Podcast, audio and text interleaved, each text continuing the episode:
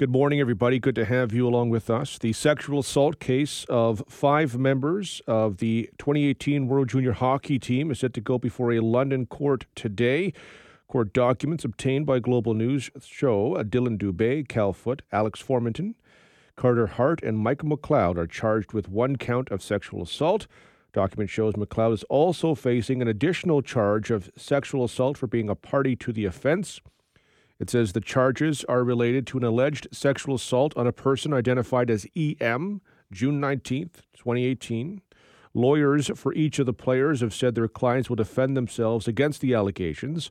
London police are expected to hold a news conference on the investigation into the case this afternoon at 2 o'clock. 980 CFPL will air that news conference live. Murray Faulkner is the former police chief uh, for London. Joins us now to talk about what we can expect today. Uh, chief, uh, appreciate the time today. Morning, sir. So the news conference happening today was announced a week and a half ago. I've had many people ask me why announce the charges then and have that sort of a delay. What would lead to the delay between the announcement and then uh, today's news conference? Well, I think um, probably the London police want to make sure that they follow the due process and not get ahead of um, of the court date. Uh, the individuals in question, my understanding, will be appearing uh, at 80 Dundas Street today, second floor, courtroom number four, around 9:30, for their first appearance. And as a result, then the police um, are very confident to go ahead and release a minimal uh, amount of information. I'm, I'm hoping that people aren't disappointed. I don't suspect the chief, and I understand the head of the sexual assault unit, the detective sergeant, will be speaking at the press conference this afternoon. Uh, they'll be limited in the amount of actual evidence that they will give out and speak about the case. Uh, but probably in generalities, the overall investigation, uh, when it started in, I think way back in 2018, and then it was closed, they may they may touch as why that investigation was closed at that time uh, and then reopened again back in uh, 2022. You kind of touched upon what I was going to ask about next. You know, we do have five people charged in this case. This is going before the courts, and as a result, I would imagine there's not going to be a, a, a tremendous amount of detail we get in that regard today. No, I mean whether it's just whether it's this case that has garnered so much attention and has so many different aspects. There's lots of balls in the air in relation to this uh, investigation. Not only it being uh, Devin a criminal matter, with uh, at, at the time of the allegation there was five young elite hockey players in uh, accused, um, but then then uh, there was a civil suit of 3.5 million dollars reported that was settled, and then um, and then the, the, the government was involved with a, a federal investigation, and then funding was stopped, and then corporations stopped their funding, and there was Tim Hortons that stopped, banks stopped. Uh, then the Hockey Canada's board went in front of a uh, federal uh, investigation. Um, some information was given there that was turned not to be truthful. Uh, then uh, the whole board resigned, and the CEO then resigned. Investigation was opened up again. The Hockey Canada did an investigation. NHL did an investigation, and so there's lots of balls in the air here. The case was investigated, it was closed, reopened, and charges are now laid. How unusual is that to happen? Well, it's not unusual that a case is closed and then reopened. I think because you know it's involving young hockey players and and hockey is Canada's winter sport without a doubt. Uh, connection to the NHL, these players are there now, uh, but it's not unusual at all. I mean, take for example a homicide investigation where there are no more leads.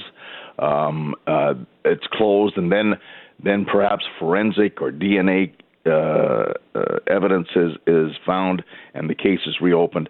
Um, it, it is a bit unusual in a sexual assault. My understanding that the complainant uh, did give a statement uh, in June and August of 2018. Uh, an examination was done and uh, evidence was obtained then. Um, I'm not. I'm not sure. I don't have any inside information of why it was closed in in 2019. But the fact remains now is that it was reopened. Uh, criminal charges are laid, and now we have to let in our country uh, due process happen. These uh, five accused are supposedly innocent until proven guilty, and um, I'm sure the uh, the media will follow this case very, very close. What are some of the difficulties with investigating cases of a historical nature? Well, um, uh, if the if the evidence um, there are there's always physical evidence at crime scenes. And so, uh, if if it doesn't get investigated uh, right away, and I mean within 24 hours, you start losing some of that physical evidence. Uh, you start losing uh, independent witnesses, possibly. Um, the memory of the investigation changes as a result of the consumption of alcohol. That that is a factor in these types of investigations. also. Um, sexual assault investigations are very, very traumatic. Um, I, I can remember when I was uh, investigating sexual assaults. Um, some of the victims, uh, you know, are extremely reluctant to to put their faith back in male investigators. And I know I've had uh, sexual assault victims that used to contact me uh, many years after, uh, thanking us for for helping them out in that situation. In the uh, coming weeks, the Crown will email the defense the evidence per- collected uh, by police as part of the disclosure process. We don't know what's included in that, obviously, but what sort of items might be in that evidence? How extensive could this be? Well, the Crown has to basically hand over to these five accused and all their lawyers their their case in a nutshell. So it it it will need to be uh, statements of of people involved. It will need to be uh, evidence obtained, whether that's DNA or forensic evidence. They'll need to also hand over uh, video statements uh, of of individuals that they took video statements from, and I would suggest there'll probably be uh, victim and, and the accused and, and anyone else that may have been involved in this situation. And so just just putting together what is called the disclosure package is uh, time intensive. So um, the police have been doing this in the last several weeks. Um, the media has done a, a very good job of digging up all the information. As a matter of fact, the charges that have gone in front of the court, which is called the information itself, that physical doc- document has been um, shared publicly by many of the media outlets. So uh, a lot of these facts are in the public domain. The evidence around it is is uh, has not been released yet, and, and the best place for that is at a trial, not uh, uh not in a press conference. We will uh, follow closely today. Uh, Murray, certainly appreciate the time. Thank you very much. You're welcome. Have a great day, sir. That's Murray Faulkner, former London police chief. We need to pause. When we return, more of the morning show with Devin Peacock on 980 CFPL.